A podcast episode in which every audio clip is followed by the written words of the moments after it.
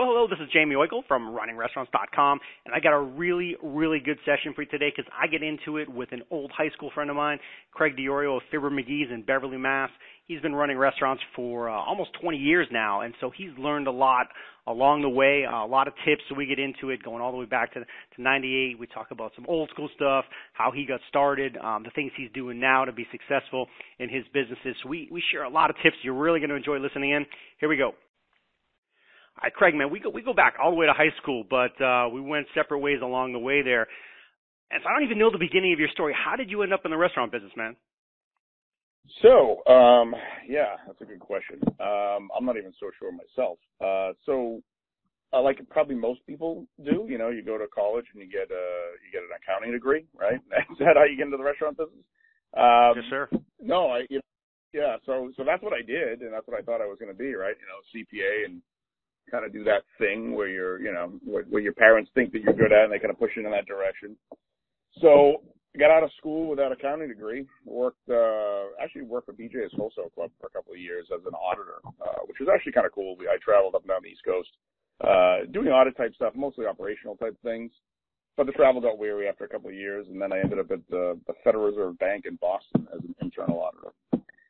Uh, and from there, um, that was pretty much the end of uh, accounting and auditing for me. It was probably one of the uh, my least favorite. I liked the people that were there. It was a cool, you know, thing where it was the Federal Reserve Bank, um, but it was probably the most boring job uh, that I ever had. To the point where I really, really had no interest in going into work every day. Right. So, you know, I stuck it out for a year or so, and I said, all right, you know, I've always wanted to I always felt that entrepreneurial, you know, spirit. I said, you know, people always suggest, you know, how do you how do you figure out what you want to do if you want to be an entrepreneur? So, you know, you read the books, people give you advice, and they say, all right, what, you know, what's gonna what's gonna work here, you know? So, look back to things that you like to do, things that you're good at, those types of things. So I started thinking, and I really always like to kind of entertain people. Um, you know, and I know this sounds ridiculously, uh, I don't know, frat boyish, but I used to throw a lot of parties back in college. Right. Um, and, and it, you know, it's one of those things you're like, oh yeah, well, everyone threw parties, you know, back then. But when I threw the parties with my roommates, we did it, uh, we did it to, to, you know, be the guys on campus that were cool throwing the big parties, but we, I did it to make some money too. Uh, you know, it was the old days of, you know, everyone gets a, a cup at the door and, you know, five bucks for guys, three bucks for girls. But I yeah. would always take it to the next level. You know, we'd have a DJ, my brother DJ'd, so we'd bring a DJ in.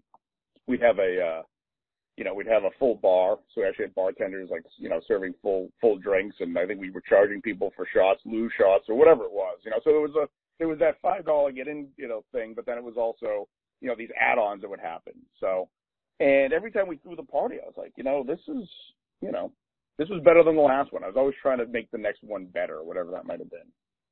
So going back to the to the bank scenario, I was like, I gotta figure out how to get out of this and do something my own. And you know, I talked to my dad, like I think a lot of people did, and I, you know, and with their parents, my parents are very supportive of, of everything that I've ever done. And I said, listen, you know, I, I got to get out of here. I got to do something else. And so he was looking around, and we found this little. He found he actually one that actually found it. This little dive bar in Salem, Massachusetts. Um, forget what the name, the original name of it was. And this is going back 20 years now, actually, uh, 1998. And, um, you know, he said, Hey, um, you know, there's this little dive bar. I don't know if it makes any sense, but, you know, do you think you have any interest in, in looking into that? So I looked at it quickly. I'm 24 years old. I'm like, yep, this is what I want to do. I want to get the heck out of what I'm doing. I, I, I would do anything, you know, other than what I was doing. Um, but I was really excited about, you know, testing it out. And, but at the same time, nervous because I never worked in a restaurant in my life. I worked in retail. You know, I worked in uh, supermarkets for you know a handful of years. Obviously, I had that auditing and, and uh, accounting experience at sure. uh, BJ's Wholesale Club. Good. It gave me a lot of background on you know uh, risks and liabilities and you know that kind of stuff. So you know, I scraped together the 20, 20 grand or whatever I had in life savings, and uh, at the time, and my dad I think had twenty grand. It was all he had left, and, and we put it together and we put the money down on the place and we bought the real estate, uh, which is a small little. I mean, when I say it was a dive bar, it, it was it was gross. Um, but so we, yeah. yeah, it was, it was, uh, yeah. Looking back on it, I'm like, well, I, but I was 24 and I had no clue, it, which was good. It was, it, it's actually a good thing. Um, kind of being somewhat naive. but I had that work ethic. So we were supposed to close on the place sometime. November 18th was the date we were closed, and my we had had a family vacation planned for Disney World of all places, and the closing was going to be that week. So I canceled the trip. My whole, my whole family went down on the trip, which I was supposed to go with. I canceled it and ended up opening the doors that day or taking over the doors that day and worked uh about 100 hours for the for 115 hours the first for every each week for about 3 or 4 months before I could really find somebody to actually, you know, help me out. There was some bartenders, a couple people that were there at the time, but I was doing everything. I was learning how to cook, I was learning how to bartend, um, you know, I was cleaning up, I was closing up, opening. I basically I slept there. Uh, so you know that was the thing. At 24 years old, I had the energy to do it, and uh, you know it was uh, you know it kind of that was the start. So. I love that, man. Thanks for sharing that. As far as an origin story, a lot of folks listening can be like, "Oh man, I, I feel I feel where Craig is. I remember the beginning part. I remember not knowing knowing what to do and how to do it. You know, if people feel like they got different pieces of it from their history, and then you go in and your feet are in, and you're like, holy crap, and you're working 120 hours a week, and uh, and you're really feeling it. So you you learned a lot really fast. Uh, I'm sure. And then, uh, so I want, I want I want to talk a lot about those things that you learned along the way. But one of the things I want to be sure we hit on re- really early in in the call because it's, it's a big piece and it touches both of our, our histories um, a little bit, and um, you're, you're a big supporter in the community um, for um, uh, for a charity effort that wraps around Pete Fre- uh, Pete Frates and his his effort for ALS. And uh, you guys are a big supporter of that. Tell me how you really got deep into that, your belief, and what you guys do there to kind of support the local community and, and what they're doing. Yeah, so uh, I mean, I think it goes back to even the beginning. You know, I never not that I'm not into advertising, but I always felt as though the best way to advertise really is the word of mouth stuff. Obviously, that's that's a, such a cliche that you know your best uh, you know advertising is word of mouth. But from the word of mouth really comes you know the sense of community and and being kind of entrenched in the community. You know, the places that I've owned have always been neighborhood um, pubs, and so whether it was little league or youth soccer or um, you know, and, and actually what it started back in the, it sounds, this is going to sound kind of crazy, but back in my original place was, um, you know, some, of some of these guys were passing away. And so there would be some kind of funeral and then there would be some sort of, you know, event afterwards where we would actually sure. get together and do something. We'd raise some money. Um, you know, I remember one of the guys had a, had a son that was over, um, in, in Iraq and, uh, you know, we, there was probably 50 people that showed up and we put together these care packages one day it was a party. It was an atmosphere where we. It was a. It was it generated business. I'm not, you know I'm not gonna I'm not gonna sit here and say it, that it didn't, but it did that. But it did it did a double. You know, kind of had a double thing to it. It was basically, hey, let's all come down, have a good time on a Sunday afternoon. At the same time, let's do some good. And I think those were the things that really kind of got me thinking. Like, you know, they can go hand in hand. You know, being part of that community, raising awareness, raising money, that type of thing. So it's weird the the the, the Pete Frates scenario. So when I bought um, Fibber McGee's uh, about six years or so ago, I said, all right, well I'm in Beverly now, and I want to try to get together, you know, with you know with in the community and try to you know help out, give back a little bit, I guess. And uh, the most logical thing was, you know, Pete had been diagnosed with ALS. Um, I can't remember how long ago, but it was around that time. And it really kind of started with there was a the BC plays the Red Sox um, that first spring training game every year, and there were jerseys that everybody was wearing that had Frates on the back of it, um, and uh, to, you know to create awareness of ALS and that, and that type of thing. So I they were auctioning off actually those jerseys, um, the BC jerseys. So I said, you know, this would be a great jersey to kind of you know donate some money to you know the cause get the jersey, hang it up on the wall, and you know, kind of be sort of a a thing. You know, this is Beverly's a Beverly kid. He went to St. John's Prep, uh, and he went to Boston College, which is other than the Beverly part, that you know, that, that's those are both my alum alumni, or both uh, you know, places that I went. So it was it just seemed like I never met him before, never really met the family, didn't know anybody, didn't know any. I mean, I knew people who knew him, but um, it was one of those things where I was just, you know, hey, uh, this just seems natural. It seems like it makes the right sense to, to kind of jump on board. And then the ice bucket challenge happened uh, yep. shortly after that, and it just everything took off from there when it came to the you know the Frates and their family, and you know there's road races that that we do here. There's all kinds of stuff in the community, and uh, not only you know have, have we been a big supporter of Pete and his family, but but Pete and his family have been a big supporter of us, and I think that's where it just really kind of goes hand in hand, you know, to be able to give back and, uh, you know, kind of work as a team. And it's not just about, you know, business. It's sometimes about community. Yeah, I love that, and and not only that, I've seen the pictures uh, of you on Facebook. You take it to the next level. You you do the the pl- uh, what's it called plunge for Pete. You jump in jump in the water in the middle of winter. You crazy people. Yeah, yeah. Back in January, it was January. I think it was January first or December thirty first. Yeah, it was like single digits up at Good Harbor Beach in Beverly, Mass. And uh, you know, you just you get stripped down and jump in and jump out. And uh, you know, I, I'm not much of a swimmer. I'm not even not even that big of a fan of jumping on the water in the summertime. But uh, you know, it's it's a quite an experience. A lot of people come together and do it, and uh, it really it helps raise money for people. So yeah. Yeah, brother. I don't know if I could. I don't know if I could pull that one off. That's uh, that's some bravery there. Well, well, I I think that's great. I and and and the lesson there, you know, and and you're seeing that it work. You know, you're not doing it just for your business. You're doing it as part of a, a whole equation of being, you know, just a you know a good person in the community as well. But restaurants out there, just you know, the quick lesson, the takeaway there is if you're not doing stuff like that, look for the opportunities that really gel with you personally. Like Craig has a direct connection to both the high school and the college that Pete went to. Uh, so that's a natural fit, or maybe it's a cause that, that you know your family was affected by. Look for those opportunities in your community, and uh, it'll it'll it'll come back to you for sure. And and, and so I, I, applaud you for doing that. I think it's great, and uh, so I, I want to talk more about the business. How you, um, as a kind of a newbie to the restaurant business, uh, thought about some of the things that are integral to making it work, and and, and one of those things is people. So you, you mentioned r- early on there, uh, you know, find, finding people. How has that changed for you over the years in terms of how you hire people, how you have to fire them when they're not working out, how you think about developing them and turning them into leaders in your in your restaurant? Um, what do you, what do you think there? How, what's your people philosophy? Well, I think any restaurateur or business owner, uh, business owner in general, let alone restaurateur, but especially in this business, uh, staffing is probably the single biggest challenge. Um, whether it comes to you know finding uh, you know finding the qualified people that you're looking for, or in the case that's really kind of happening now, at least locally for us, and I'm sure nationally as well, is that um, there are so many more restaurants popping up that the pool of talent is running more and more thin as, every day.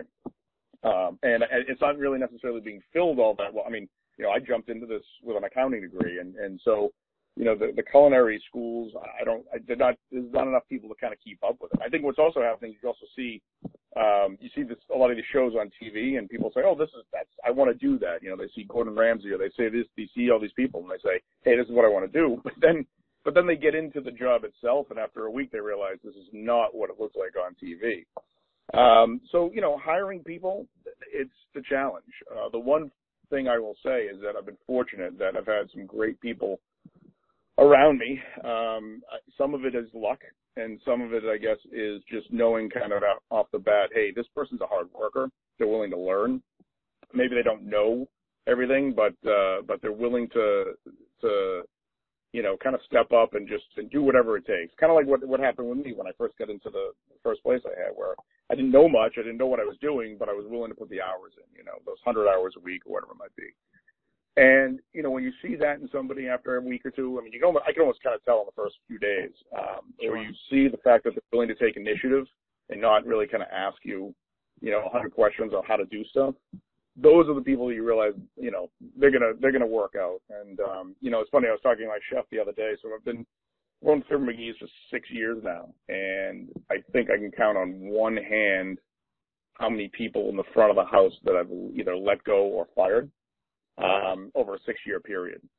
So, you know, I think it really is a true testament to, to how we staff things. And, and front of the house and back of the house are very different, um, obviously.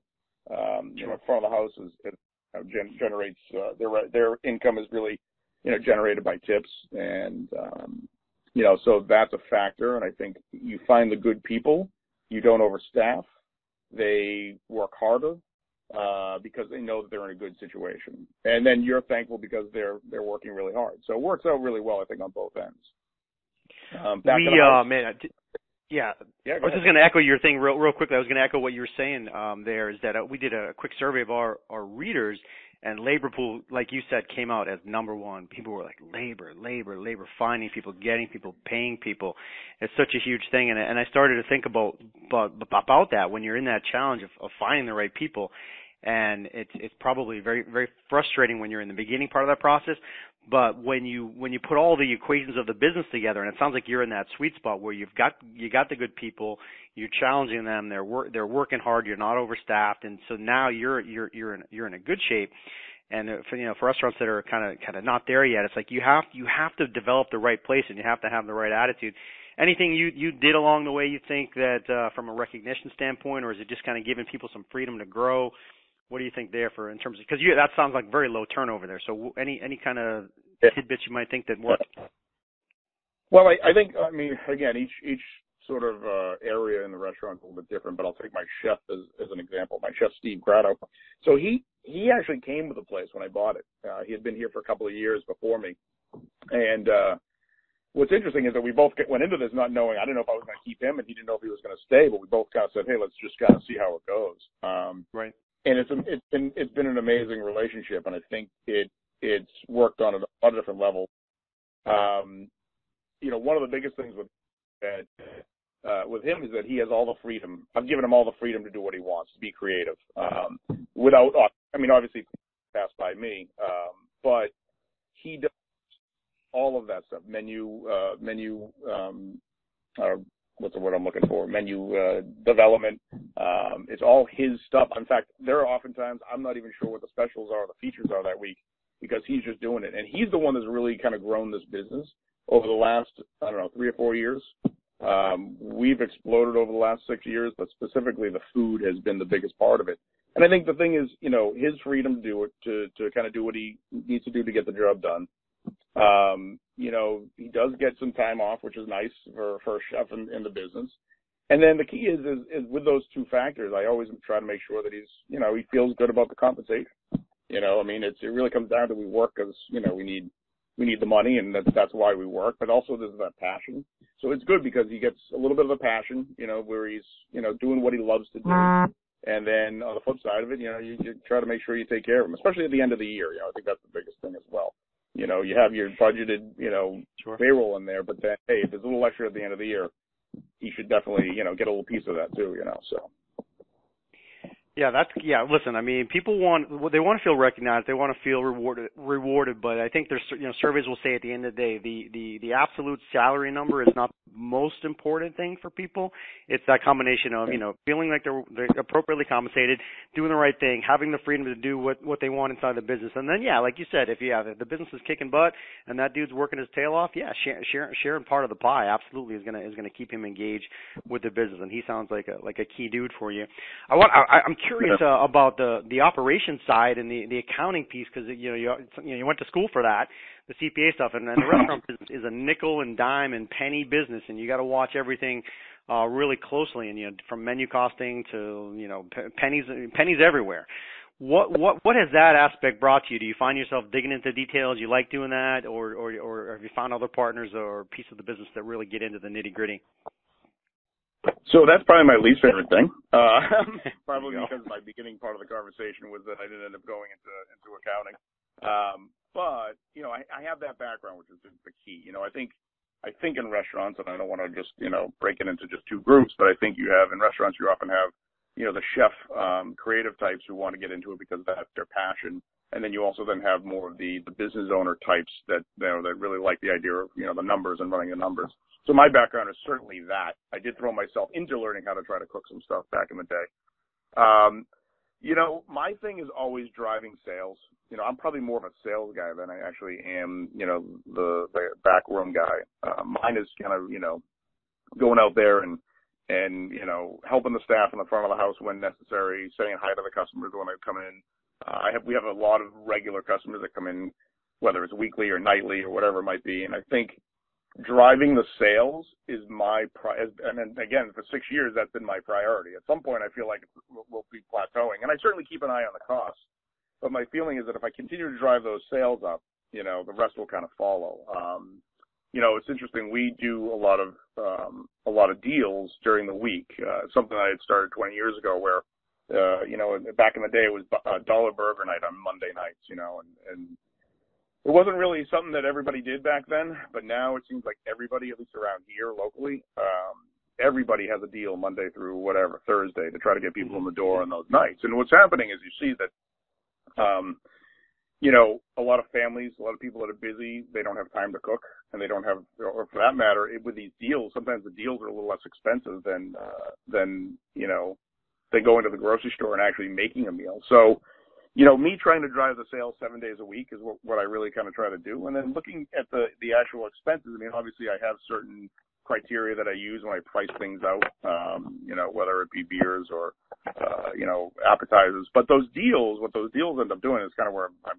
why I'm bringing this in here is the deals of the food a lot of times is we, we don't really make much money at all on, on those deals Monday through Thursday. So it's like half price appetizers on Mondays. Tuesdays are 50 cent wings. Wednesdays are half price burgers. Thursdays we do these dollar ribs, like baby back ribs. So unfortunately, the, the food costs are extremely high when it comes to because of those those particular things. But what it's doing is bringing those people in Monday through Thursday, which is right. Um, you know, otherwise those nights would be kind of quiet. You know, so so really it's like you know marketing, sales. That's sort of where I focus on, um, more so than than probably the expenses. Um, but I know at some point I'm going to have to start really kind of looking at that stuff as well. So yeah, I think there's there's well, what's interesting about it is um, folks that are are are struggling um, will think that it's a cost problem, and it is because you do need to maximize every piece of your business. But a lot of times, and the way it sounds like you're looking at it, is really it's a revenue problem, right? If I can create more revenue, some of these cost problems go away. And obviously, there's always a chance yeah. to d- dig into the cost and you know and grab grab 10 cents here and and two percent there, and that's just going to drop more profit to the bottom line. But the revenue piece, you have to get that right, and you have to be aggressive. And uh yeah, deal, deals is a great strategy. I mean, there's nothing worse as a as a customer than going into a place on Tuesday night and the place is dead, and, I'm and you know, and me me in the business going out and do that, I'm like, holy shit, how is this place surviving if this is what this night looks like? There and you know, and so i then my mind goes to what are they what are they trying to do to get people here on some of these off nights? Because you know, Friday and Saturday take care of themselves, right? You know this, but yeah. those other yep. days you got you got to work, you got you got to pull people in and uh and and come up with ideas. So yeah, we you know, we got we have three three kids under under 13 and there's nights where we're either too tired or too stressed or running around. We absolutely will will take advantage of of jumping into a restaurant that's running that's running a uh, running a deal or just our favorite place or just the place we're driving by. And there's people like us all up and down the country just just looking for places to eat and make their life easy. So um yeah, definitely take take take advantage of that. And yeah, the, the competition is doing it. So you're not the only one that's doing it. And uh, let's kind of let's kind of talk about marketing a little bit more because it's it's weird landscape for restaurants these days in that um, the old way of marketing, you know, putting an ad in the newspaper or or the glossy magazine. I think that's kind of gone away, and you're doing all the all little things, a, a social media post here, uh, you know, a Facebook there, um, a, a table tent thing about an event what are some of the ways that you do marketing? It sounds like yeah, you're not like a big budget, you know, throw throw throw ads uh, out out out there. So how do you think about marketing and bringing repeat customers back in? What are some of the things you guys do? So the first thing I would say is uh, behind the number one probably stress for a restaurateur being um, you know being staffing and and uh, you know personnel. Uh, number two is probably social media. I would say social media is the uh, is a double edged not double edged sword, but it's it's it's great when it's working well, and it can be um, you know very dangerous when it's not going well. Um, fortunately for us, we've had um, mostly great experiences on social media, whether it be you know Facebook reviews or Yelp or whatever it might be. Um, and it's interesting. So I don't even know when Facebook got started, um, but I, you know, it's funny. I was, I was the first place that I had the neighborhood pub. We actually had a lot of college kids that were coming in, and MySpace was was what was going on at the time. And these kids that were working for me actually at the time came in and said, "Hey, you got to try face this Facebook thing." I'm like, I don't know what this Facebook thing is, but I, you know, I got on because they were doing it, and like it was a way for me to communicate back and forth with these these kids, and it was good because, um, I say kids, they were, you know, probably six or seven years younger than me, but it was good because I started figuring out ways to get them to come down specifically for events. That was like the big thing at this particular place. It was, you know, we were going to have a uh, St. Patty's Day party or whatever you want to call it. So I would put out some kind of event and we would create that and I would then get 50 or 100 of these kids to come down on that particular night. We throw an 80s party. We throw, that was my original thing. I used to throw a lot of like events and a lot of parties. So Facebook really became, I, I have to say, I, I know this sounds ridiculous, but outside of college kids, I was probably one of the earlier people that ended up actually getting onto Facebook, probably about 10 years now ago, so ago. Right. So yeah. social media for me has, yeah, and social media was great then because it was. I, I'm sitting there looking at it. Well, this is free, and I'm I'm I'm targeting specific people that I sort of know or know my place, and I can get them all to come down here for something specific, and it doesn't cost me anything.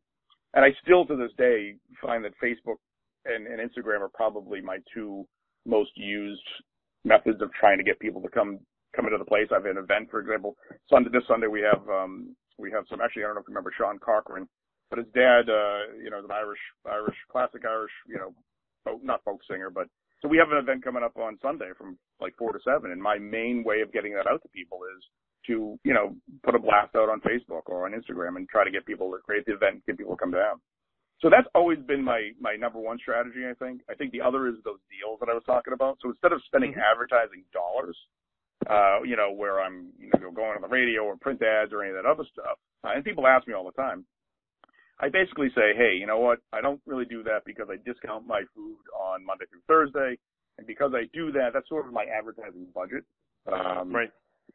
You know, and so and so that's probably the second best way for me to kind of get people in the door. Um, and then the third really is uh, a lot of that charity stuff that we kind of talked about. You know, sure. um, supporting supporting the local sports, uh, youth sports. Uh, I, I mean, I probably get asked I guess at least once a week, maybe more, for some kind of gift card or some kind of donation okay. to uh, an event. And I never say no. I'm not saying I never say no because I'll be getting hit up. Uh, if anybody's listening, I'll be getting hit up every day.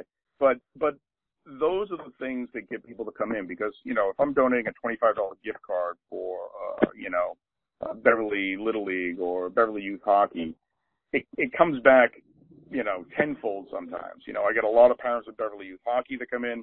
I'll, I'll donate a gift card, and next thing you know, there's four families with about 15 people that show up the next day.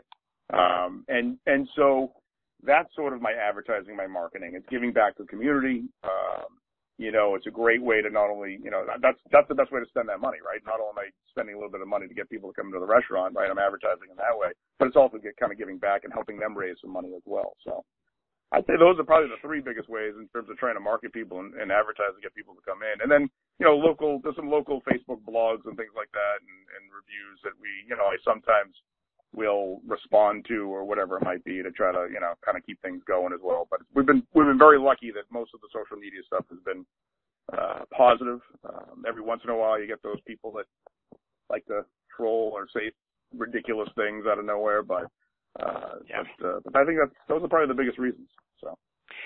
Yeah, the um and, and there's and, and there's ways uh, for restaurants to to um to spin the um because every school is going to have their their fundraiser their the fundraiser. They're going to come in and ask for gift gift cards for a raffle or a giveaway and and absolutely you know p- you know please do that I mean you, you know donate the twenty five dollar things and and but then also there's some, sometimes uh, then you'll see the sports team hey you know come to this restaurant and they're giving ten percent of their profits so there's other ways for you you as a restaurant I'm just talking generally out now is you know to to use your, yep. those those opportunities uh, to your advantage and and be part of the community and participate in those.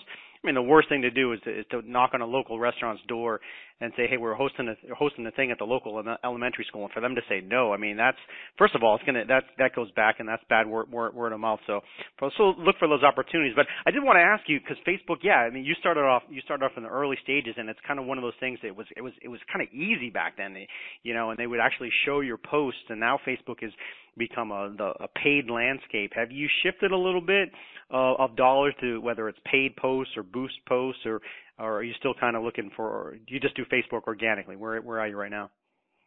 Um, I would say 90% of it's organic. Every once in a while, I'll pay, you know, um, you know, to boost something. Uh, lately, I haven't. We've just sort of been busting at the seams. Um, yeah.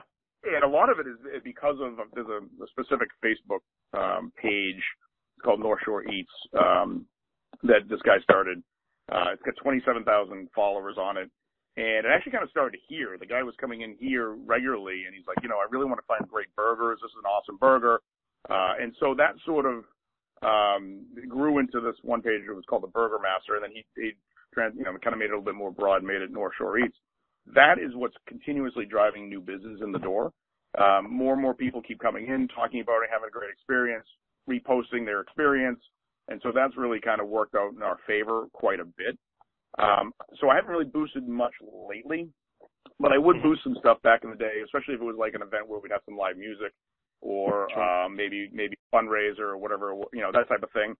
Um, and then, then sometimes I'll I'll actually put some posts out there for for help wanted um, scenarios where I'll pay to you know just kind of see what we get for for because it's usually people who know people. I mean that's one of the best ways to try to hire people. At least as far as concerned is you know if if I get somebody who is either a customer here or works here who has a friend you know, th- then at least they know what you know they get kind of getting into. They know the place a little bit, and uh, it kind of does a little bit of, uh, you know, I don't know.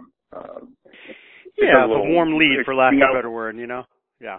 Yeah. Yeah. Yeah. Yeah. So, what what one um uh so much has changed there. So it's, it's interesting, and you're gonna you're gonna as, as a restaurant you're gonna you're to get keep to get bombarded with all these uh all these platforms that you can use and but it seems like Facebook and Instagram are the place places to be for sure and uh, then there's some new things to play with. But one of the things I want to uh, on on one on on your website, I wanted to pull off this quote because I wanted to talk about service just for a quick second.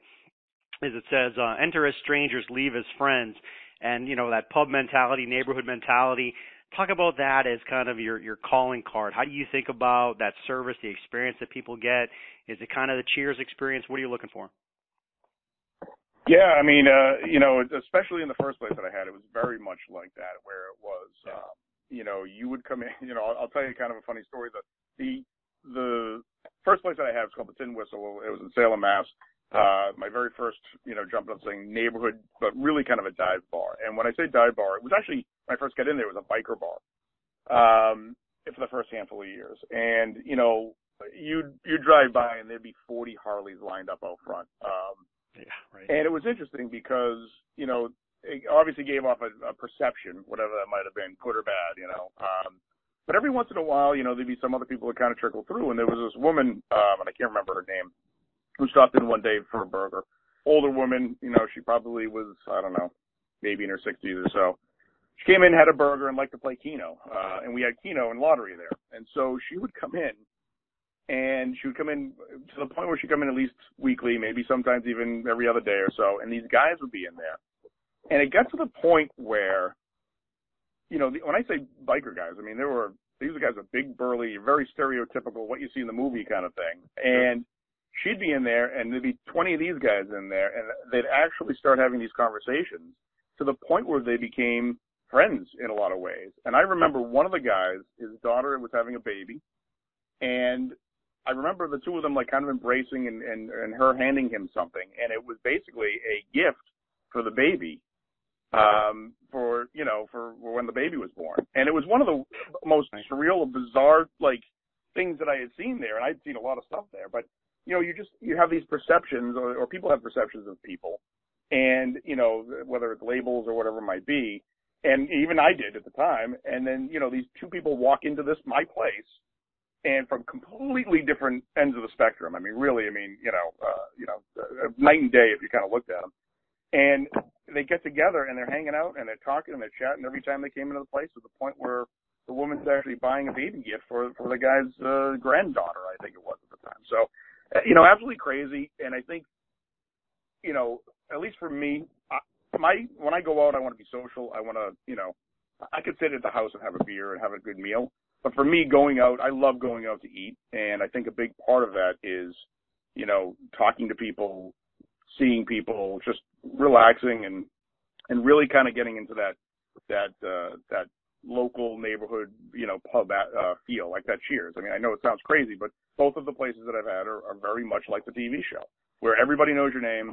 I could tell you what time of day it was when somebody would walk into the into the bar. You know, it'd be this guy right. John would walk in and I'd say, up, oh, it's three o'clock. Without looking at a clock or looking at a watch, it's three o'clock. Because that guy every day would come in, and after his shift or whatever it might have been, he was a painter, and he'd come in and boom, you knew that's what it was, and he knew exactly what he had to drink. He knew exactly how many he would have.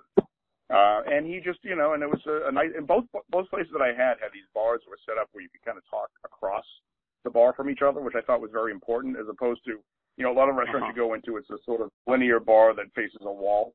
And so you kind of mm-hmm. either got to turn to the person left or right, or you got to talk to the bartender, which isn't a isn't a bad thing either. But if, if the bartender's busy, which you hope that they are as a restaurant owner, there's not a lot of you know action going on there. And and I think that was the great thing about these the two places that I've had is that you know, you can kind of cr- talk across the way from each other, uh, and it just creates a, a more of a sense of you know community and a more of a sense of you know I don't know a social atmosphere. So. That's a great story about the uh the old lady and the bikers, man. The um what yeah. about service in a casual environment, you know, in a in a dive bar? I mean, you know, maybe the person's expectation coming into into a place like that is, oh, I'm I'm going to get my food without much uh, extraordinary service, but how how do you still seek to train some people to to go go beyond the basics to give good service because it's important. I mean, you still want to have have a good uh, a good time and have the people be knowledgeable and all that stuff any things you guys do, whether it's a pre-shift meeting here or a training there, or just like m- mentality to make sure they believe in the culture of the place? What do you guys do? Yeah, I mean, I think that's it. It kind of starts from the top, and, and I, we, I do very little training. I think it's just the personalities of the people that work for me that I hire, that I keep around. You know, that that that it just they fit properly. And I think it starts with you know a lot of times with me, you know, where it's I I own the place, but I you know, I I do everything from you know running the food to you know clearing the tables to whatever needs to get done. I do it, and I think that's I think it trickles down to the rest of the staff, and they see that. I think that's very important.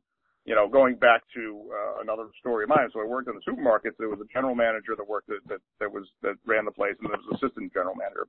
And I used to work in a produce department, and the general manager would come over and there would be a bunch of trash that needed to get thrown away in the dumpster, but it was locked. And he'd come over and he'd unlock. It. He said, "Hey, do me a favor, throw all the stuff away."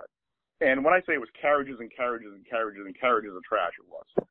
The, the assistant general manager, who used to come by more on the weekends when I was there, he'd come by and he'd unlock the thing. He says, "Hey, can you give me a hand throwing all this trash away?" So the two of us would actually throw it away mm-hmm. together. And he's in a suit and he's jumping into the you know compactor to try to push stuff around or whatever it might be. And and I was probably 15 years old at the time, and that was a valuable lesson I learned, and that was, you know, you can't really ask somebody to do something if you're not willing to act to, to do it yourself, or at least join in and do that. And I think that's a very important, you know, part of any business, uh, and especially the restaurant business. You know, it's tough for me to ask somebody to do something if I'm not willing to do it myself. And if right. I do that right. stuff, then people will watch that and they say, "Hey, wait a minute, this guy's doing that. He's not, you know, just sitting there and pointing fingers and, and, and directing people." So yeah, let me let me go ahead and help him. Let me go clean this up or whatever it might be. So, and I think that just trickles down to everybody, and I think that's really really important. Um, yeah, so I love I think that. The key man. is don't I, be afraid to get your hands dirty. You know. I do. I love that. It's and and in any business, it's absolutely right. I, I like the grocery store example and, and and any business you're in. But when you see the leader jump in and do whatever it is, whether it's picking up that shit on the floor and jumping in the dishwasher and doing it, you're like, all right, I'm gonna I'm gonna work for this guy. I'm gonna we're gonna make this make this happen. So, yeah. so I I, th- I think that absolutely is right. And uh, I'm gonna start closing up. But I'm curious. I'm curious because a lot of folks out there are in the same situation as you. Now you're you're you know married. You got two young kids in the restaurant business, which is crazy. How do you balance uh, kid and uh, you know the kid, the wife, the family, along with the business? What do you think? That's a good question. I'm struggling with that every day actually because several people are just expecting for me to open up the next the next thing, right? And uh, I, I think I want to open up, a, you know, have another place uh, because I, I it's it's sort of a an addiction. It's a I don't know. There's something there's a there's a high that I kind of get off of it a little bit, right? But the other thing that I look back on is I say, well, I want to be home with the you know the kids to be able to specifically, you know, to be at baseball games, to to be able to coach them as well. You know, not just not just show up to the game, but really be a part of that. And so yep. it's a very fine line between you know being you know successful and, and having that drive, which I've always had, and yet being able to kind of take my foot off the pedal a little bit and say, hey, listen, you know what? I'm not going in today because you know my son's got a, a baseball game and my other son's got a soccer game, and I want to be there and I'll be a part of it. So uh, it's very tricky to do. Uh, I don't know how people do it. I'm trying to still trying to figure it out. Like how do you, you know, right. how do you go to that next level, but at the same time, not, uh, you know, not messing anything up with a family life. But, uh, but yeah, it's a, it's a juggling act. But you know, as I'm getting a little bit older, it's becoming a lot more easy to kind of see that it's really not so much about, uh, you know, the success and the money. It's more about the family, and that's probably the most important thing. Uh, especially because they support me all the time. I mean, you know, they the, the fact that my kids and my wife are uh, so understanding when I have to go to work or if it's a holiday or those those odd hours or whatever it might be. And so it's uh, it's part of the culture, it's part of the, the, the family life, but they're very very uh, they're very very understanding, which is great. So. Yeah, it's a balancing act, and uh, it sounds like you got to figure it out right now, and you got to put priorities in place. And listen, if you do 100% figure it out, good. That's good. You can you can you can print it, write a book about it, make some money, yep. make some money there. Because yeah, it's a challenge that that everybody in the business deals with uh, effectively, and and it, and it can it can get you if you're not uh, if you're not paying attention to it. All right, so uh, tell me where you tell folks where you guys are on the web, on social, in person, where they can come and see you guys, where your locations are, and uh, lay it on me. Yeah, so uh, currently right now, um, Fibber McGee's Bar and Grill, which is uh, at 104 Cabot Street in Beverly, Mass. Um, it's uh, you know neighborhood American style pub. Even though it's got a little bit of an Irish name, we'll do some Irish stuff this uh, this month and uh, gearing up for St. Patty's Day. Uh, and then I'm also a part owner in a cafe in Beverly as well. It's called Marino's Cafe. It's actually in the Cummings Center in Beverly. Uh, and so that's sort of a quick serve uh, breakfast, lunch, Monday through Friday, uh, uh, kind of place too. So, um, so yeah, and then um, uh, is the website, which needs some updating, as I said before, but uh, hopefully we'll be getting updated that. We'll be updating that in the next couple of months. Uh, MarinosCafe.net is also another one. Uh, social media wise, you know, Facebook um, is probably the best way to kind of reach out, which is uh, Fibber McGee's Bar and Grill in Beverly, and then on Instagram as well. So, yeah. So that's uh yeah, I think that's pretty much everything. it's so many things yeah, St. you know? St. Patty's Day coming up. You got yeah, it's going to be a good good couple uh good strong week. I think doesn't it fall like on a, on the weekend this year? Does it fall on a Saturday? Yeah, Saturday. It is it is our busiest day of the year. Um You're going to be you know, we do traditional corned beef cabbage and all that stuff, but uh my chef comes up with some real creative stuff like corned beef egg rolls and all kinds of other stuff. So it is one hectic day. So Saturday is going to be crazy. So yeah, but looking yeah, forward to it. And then crazy.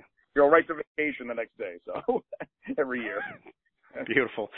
Hey man, this was awesome catching up. Uh, as we touched on the beginning, Craig and I we went to high school together back in the day, and so it's great to, to catch up with a dude who's been in the business, running it, learning, learning on the fly as you go, running some places, having some success, and dealing with all the challenges. So, thanks so much for sharing everything with me today, buddy. Appreciate it. You're very welcome. It was great catching up, and I, I love talking about this stuff. And I think that's the key. You know, if you're in this business and you really love talking about it, then it's going to show in what you do you know, if you don't really like talking about it, well, maybe it's time to move on to that next uh, that next career, whatever that might be. But uh, it's a passion. If you have that passion, you know, everything else will follow. So. Yes, sir. Yes, sir. You hit on it, man. I appreciate it. Well, this has been Jaime Oikle from RunningRestaurants.com, along with Craig Diorio of Fibber McGee's in Beverly, Mass. Thanks so much for listening, and we'll catch you again soon. Bye bye.